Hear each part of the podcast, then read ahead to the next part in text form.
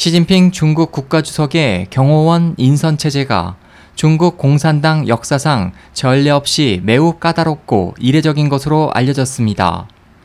홍콩 잡지 동양 6월호에 따르면 기존 국가주석 호위 인선에도 엄격한 조건이 있지만 현 시진핑 주석의 경우 이 조건이 크게 수정돼 더 엄격해졌습니다. 시 주석을 수행하는 경호원 수는 이전에 8명 1조에서 12명 1조로 신변 경호도 6명 1조에서 8명 1조로 증원됐습니다.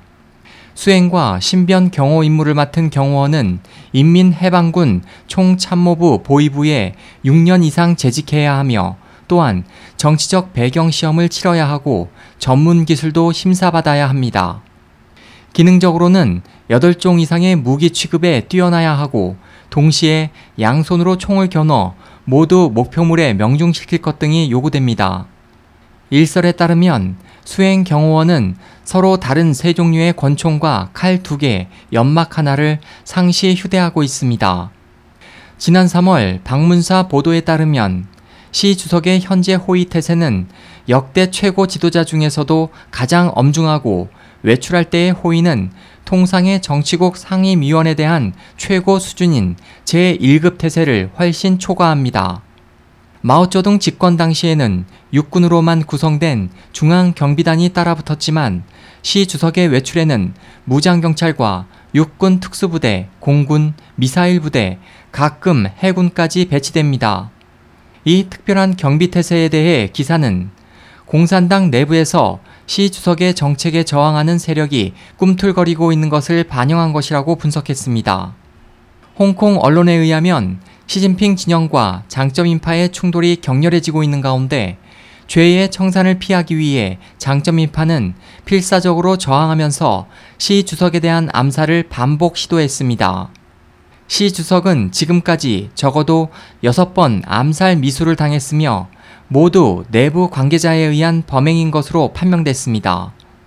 여행 때마다 발생하는 암살 미수 사건으로 시 주석은 지금까지의 신변 경호를 맡았던 인원을 계속 교체했습니다.